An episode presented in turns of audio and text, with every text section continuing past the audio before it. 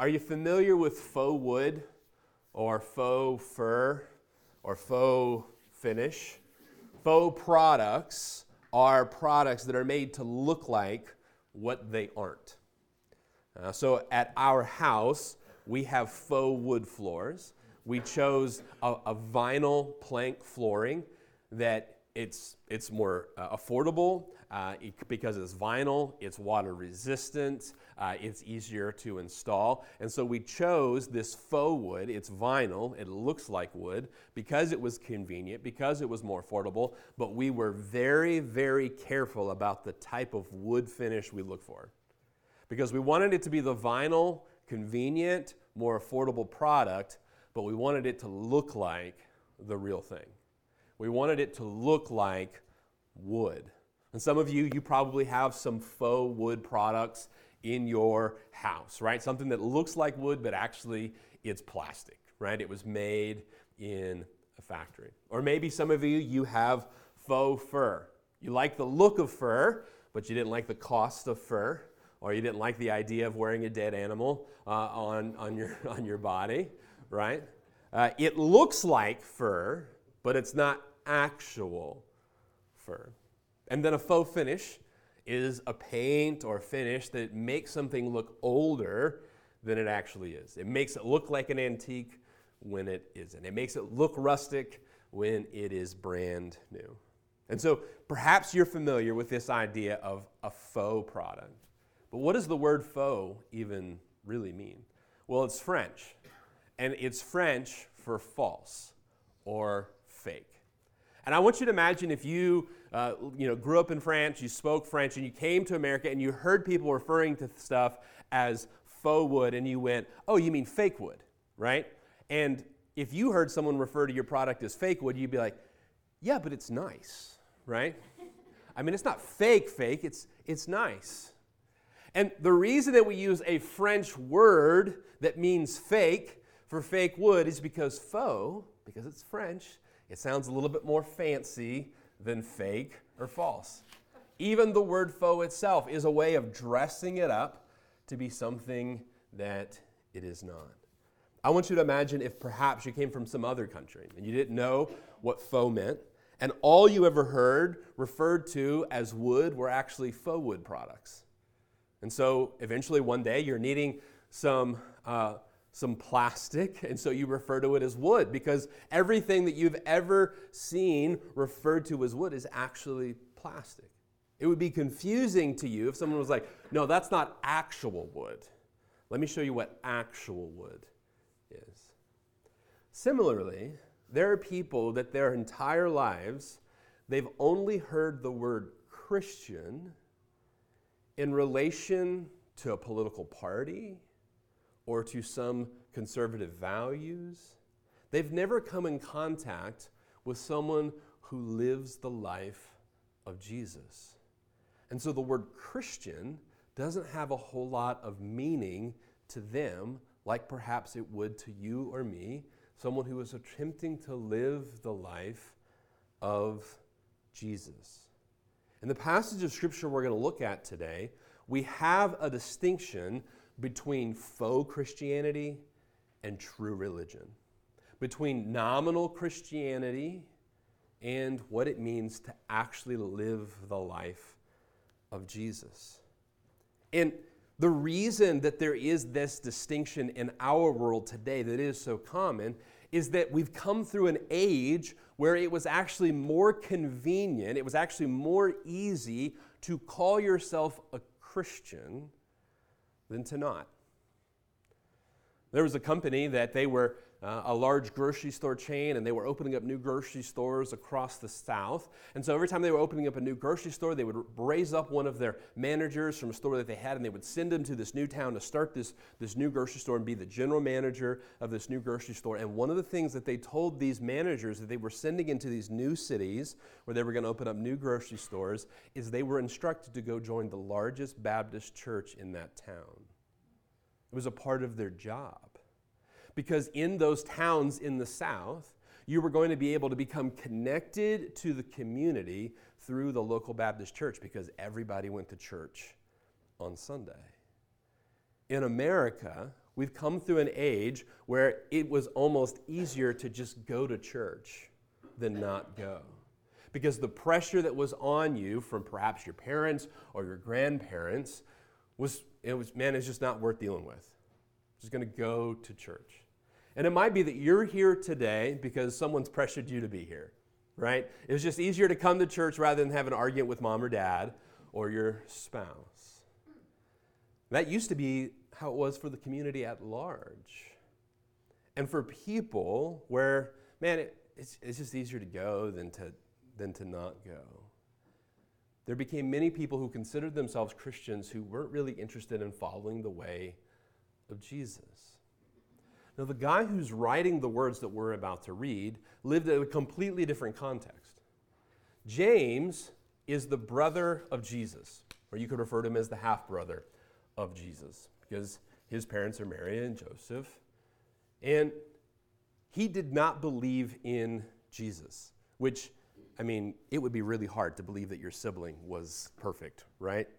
I have two siblings, and they still have a hard time believing that I am perfect. Um, James didn't believe that Jesus was the Son of God. He was a skeptic. But he became convinced after Jesus died on the cross and rose from the dead. That was convincing to him. To see his half brother die and then come back to life, he said, Truly, this must be the Son of God. And so he's a skeptic who becomes a believer, and then he becomes a leader in the church, and he becomes a leader in the church in Jerusalem. And persecution arises, and many church leaders flee Jerusalem, and God uses it to be a great thing because the church spreads. But James stays there in Jerusalem where it's difficult to be a Jesus follower. It's hard. People are persecuted. So, what James is very familiar with is people who choose to call themselves followers of Jesus, and it is very real. It's anything but convenient to call yourself a Christian. And so, he is perfectly suited to show us what real Christianity looks like. Look with me at James chapter 1. We'll look at the end of chapter 1 before we get into chapter 2. James says in 122 Be doers of the word and not hearers only, deceiving yourselves. Now, this is important, this phrase, deceiving yourselves, because it may be that you're here today and you just want other people to think you're a Christian so that they're not on your back. Or it could be that you're here today and you think you're a Christian and you've deceived not other people, but even yourself. James says, Be doers of the word and not hearers only, deceiving yourselves. For if anyone is a hearer of the word and not a doer, he is like a man observing his natural face in a mirror. For he observes himself, goes away, and immediately forgets what kind of man he was. But he who looks into the perfect law of liberty and continues in it, and is not a forgetful hearer, but a doer of the work, this one will be blessed in what he does. If anyone among you thinks he is religious, thinks he is religious, and does not bridle his tongue, but deceives his own heart, this one's religion is useless. This is faux religion, James says. Pure and undefiled religion before God and the Father is this to visit orphans and widows in their trouble and to keep oneself unspotted from the world. James here gives us some really clear distinctions between real Christianity and faux Christianity. Something that has happened to me a couple of times is that I will be getting ready in the morning and I will put gel in my hair, as I do every day, and then I will go put my shoes on or something along those lines. And I do this because I want the gel to have just like a moment to set a little bit before I comb my hair. But what often happens, or what sometimes happens, is I'm putting on my shoes or doing something, and then I get a text message or I receive a phone call, and I lose track of what I'm doing, and I don't look again at a mirror until I'm in the car on the way to work, right? Or I haven't even looked at the mirror in the car to notice my own reflection, and I'm walking into the office, and there in the glass of the office door, I see myself, and I think, I put gel in my hair, but I never combed it. I saw myself in the mirror, but I forgot what I looked like. I forgot the condition that my hair was in. James says that someone who hears the word and does not act upon it is like me in those situations. You see yourself in a mirror, but you don't act on it. And listen closely because this point, everything else hangs on this point.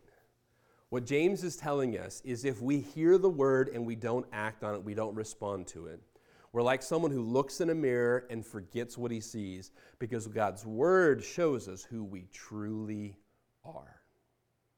When we look at God's word, what it reveals to us is that we have more than messed up hair, we have a messed up heart, we have a messed up life.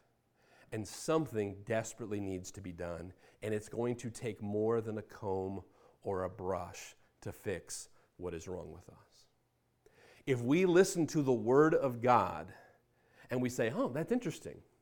Oh, that, that, was, that was great. Thank you, Pastor Daniel, for the message today. And then we walk away and nothing is different about our lives. That has done us no good. There must be something that changes in us. James says we cannot merely hear the word only, we must have something changed in us. It must have an impact on us. We cannot be like someone who sees himself in a mirror and then takes no action. Now, we live in a time when a mirror is pretty standard. You have them all around you. You probably have multiple mirrors in your house. Perhaps some of you have a mirror in your purse right now. You get in your car, you flip down the visor, guess what's there? There's another mirror, another way for you to look at yourself. I think if you took people from biblical times and transported them to now, they'd be like, these people are in love with themselves. They see themselves all the time. Mirrors are common for us today. We regularly see our reflection. And even if you don't have a mirror, you can take your phone and point the camera at yourself, and you can see what you look like right now. And it can almost become common to us what we look like. It can be common to us what we look like right now. It can become so standard that we say, well, I guess this is just what it is. There's no fixing this. In James's day, a mirror was less common. It was a big deal to have a mirror to see yourself.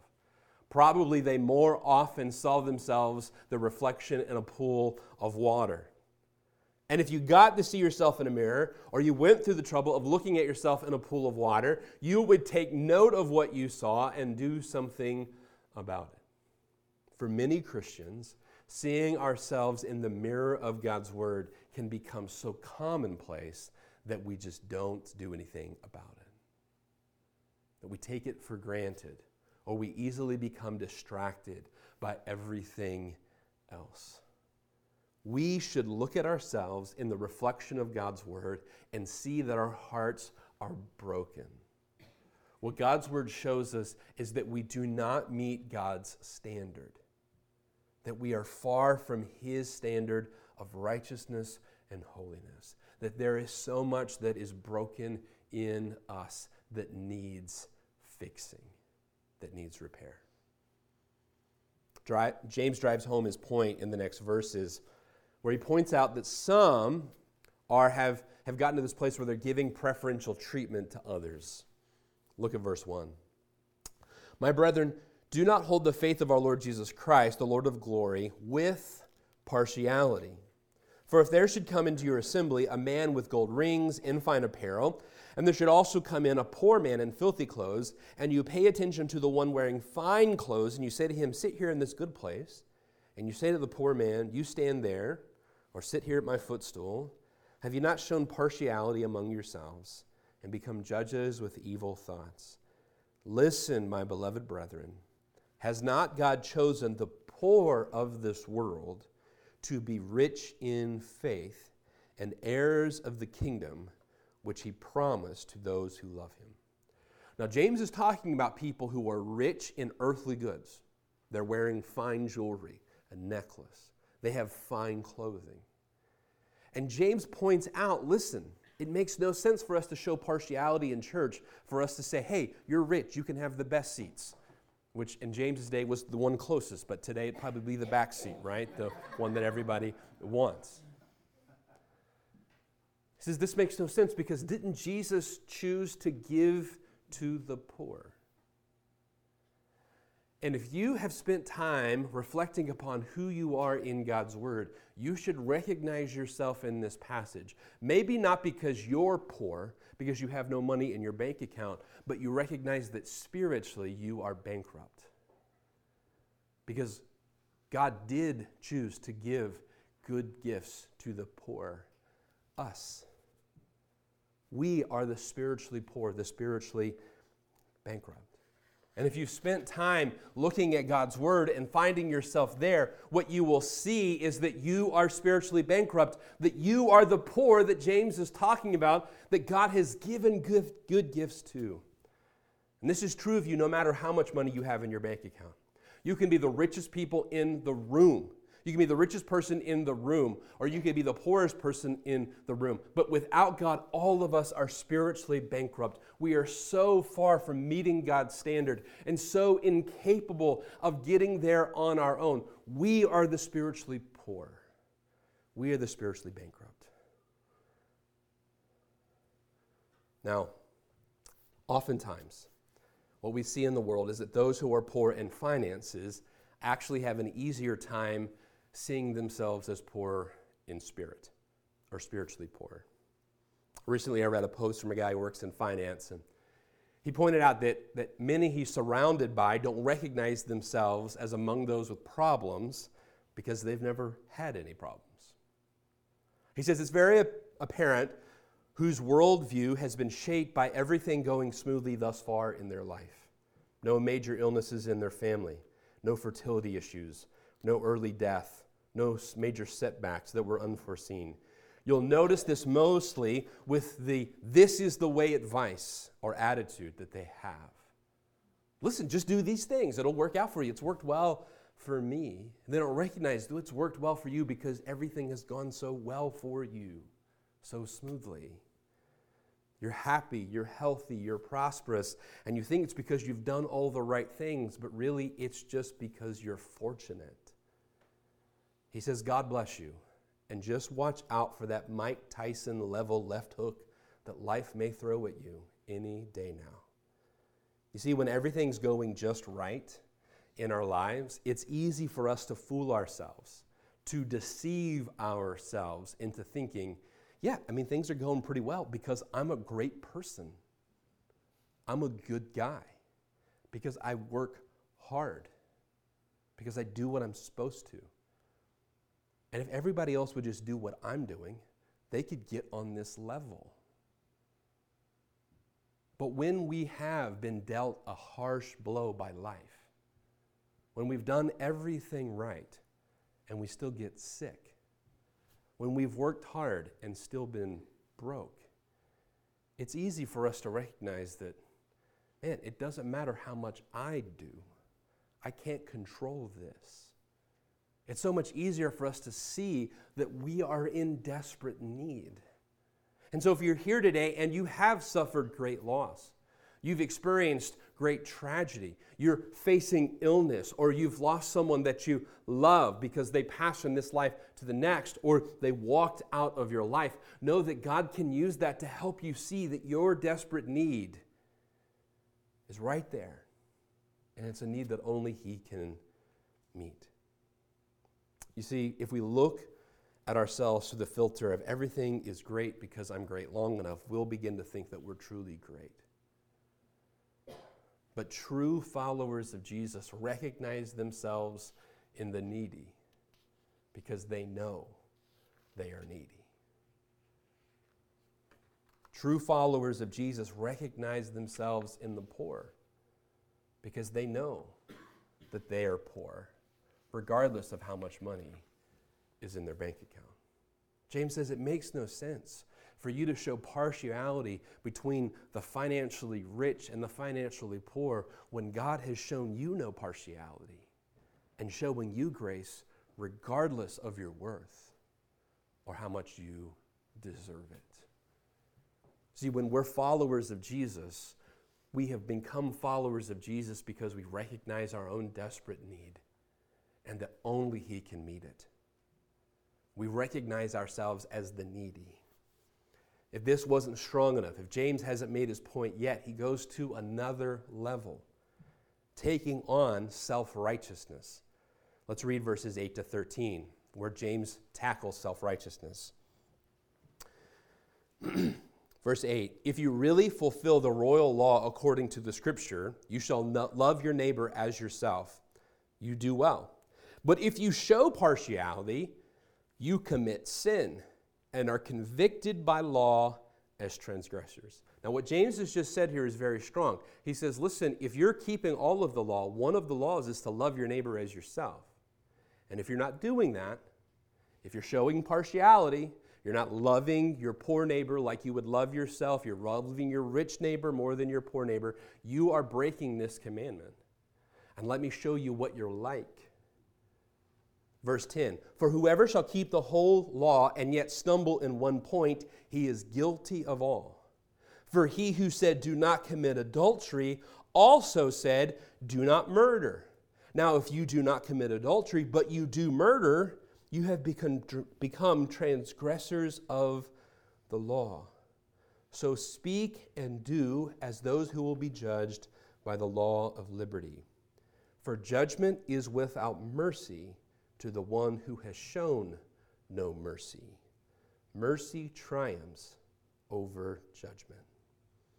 James says here listen, you think that you're righteous because you've kept the law. But you would recognize that if you keep one law that says don't commit adultery, but you also break the other commandment about murder, you would say, okay, I'm, I'm guilty. James says you've put those law up here on this higher priority, this higher shelf, and you've forgotten about the law that says to love your neighbor as yourself. And he says, I'm telling you that they're all the same. And it doesn't matter if you don't commit adultery and you don't murder if you also don't love your neighbor. And this hits us right where we live because it's commonplace in modern American Christianity for us to think of ourselves as good people if we obey the Ten Commandments and we don't think anything about looking down on the poor neighbor who is in desperate need. There are whole political factions and, and wings of political parties that they make a, a, whole lot of noise about keeping the commands about heterosexual and homosexual sins and how important they are, but they have nothing in their platform about helping their neighbor. James says, How are you, uh, how are you keeping the law if you are ignoring these portions of the law? You must keep them all. And he goes on to say that if you do not show mercy, mercy will not be shown to you. And if you doubt what James is saying here, think about what Jesus himself says in Matthew 25. In Matthew 25, Jesus says that there will come a judgment day where he will separate the goats from the sheep. The goats are those who are not followers of Jesus, that they will not enter into eternal rest. The sheep are those who will. And it comes time to send the goats into everlasting destruction, to go to hell. He says, Depart from me because I was hungry and you did not feed me. I was naked and you did not clothe me. I was a stranger and you did not welcome me in. And he says, Those that are goats will say, When, Jesus, when did we not feed you? When did we not clothe you? When did we not welcome you in? And Jesus says, When you have failed to do it to the least of these, you have failed to do it to me. Jesus says that the mark of true Christianity will be that we do help those in need. This is serious. Now, if you're not careful, you'll listen to this message and you'll say, okay, to be a real Christian, I got to go and help the needy. To be a real Christian, I've got to go help someone who needs something to eat. That's not James's point. James's point is if you've truly received the goodness of God into your own life, recognizing how needy you are, you'll recognize yourself in the need of the person around you. If you've received the grace of God, you will be a true follower of Jesus who extends that same grace to others. Think about it this way if you need actual wood, the trick isn't to make the vinyl look really, really convincingly like wood. Right? It's to go get actual wood. And we don't become Christians or followers of Jesus by doing all of the things that a Christian is supposed to do. We become followers of Jesus by experiencing his love and his grace. And when that happens, we will do the things that followers of Jesus should do. And that includes helping those in need. If we have received the grace of God because we know our desperate need, we will have true righteousness. And James gives us one final illustration of this. Look with me at verses 14 to 17. What does it profit, my brethren, if someone says he hath faith, but does not have works? Can faith save him? If a brother or sister is naked and destitute of daily food, and one of you says to them, Depart in peace, be warmed and be filled, but you do not give them the things which are needed for the body, what does it profit? Do you see what James is saying? James is saying, Listen, if there's someone that is in need of food and clothing, and you say, You need food and clothing, go and be fed and, and dressed and you don't give them what they need, what good did that do? That did them absolutely no good. And the same is true if we say, I have faith. I am a follower of Jesus, but there is no substance to it. It's just as empty as saying, Go be filled, go be clothed, without giving the person what they actually need. And likewise, we cannot be Christians by simply saying we are Christians if we have not been given what we desperately need. And what we desperately need is the grace of God, purchased for us by Jesus Christ. Only He can provide what we desperately need. Only He can clothe us with, righteousness and fill our hearts with love. And when He has done that, then we are able to say, I am filled and I am clothed. And having experienced that, I want to do it for others. I want to help others experience that love that filled my heart and that righteousness that clothed my brokenness. But I'm not able to fill your heart with love. I'm not able to clothe you with righteousness. I don't have it within me to do that for you. As much as I would love to pay for your sins, I could even pay for my own. Only Jesus could do that for me, and only Jesus can do it for you. I don't have it within me to pay for your sins and to fill your heart with love. So, what I can do is I can give you a loaf of bread that will fill your stomach. And I can give you a coat that will clothe your body to be an example of what it is that Jesus did for me. Just as my works demonstrate the faith that I have because Jesus gave me what I needed, my works can demonstrate that it is what you desperately need.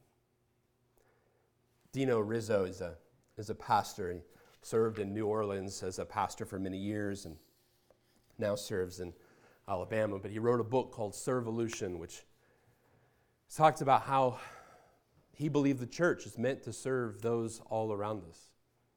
And the reason that he's passionate about this is because when he was a young man, around 18 or 19 years old, he's working on a beachfront, and some Christians came by and they gave him a cold drink. They were out walking around just giving people something cold to drink and asking if they could talk to them for a few minutes about Jesus. Dino Rizzo had no use for Christianity. He didn't go to church. He didn't grow up going to church. But when he saw these people, he said, Man, I could use something cold to drink. It's hot out here. And so he took the drink and he talked with them for a few minutes, and he didn't really listen to what they have to say. But a couple of years later, he found himself in a situation where his life was in shambles and he recognized his spiritual need.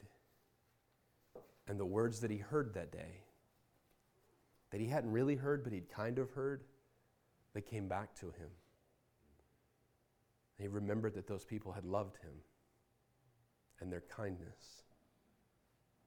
They couldn't fix what was wrong with Dino's heart, they couldn't pay for his sins, but they could give him a cup of cold Kool Aid and they could share with him what God had done in their life. And when he recognized his need, he was ready. He was ready. If you're here today and you're a believer, if God has truly given you grace and love and filled your heart, it should look like doing for others and showing them love as an example of the need that God met in your heart. If you're here today and you're seeking Jesus, know that what you need, only He can provide. Only He can give you. And we're here today to, attempting to show you love so that you can meet the one who can meet your need. Let's bow our heads for a word of prayer.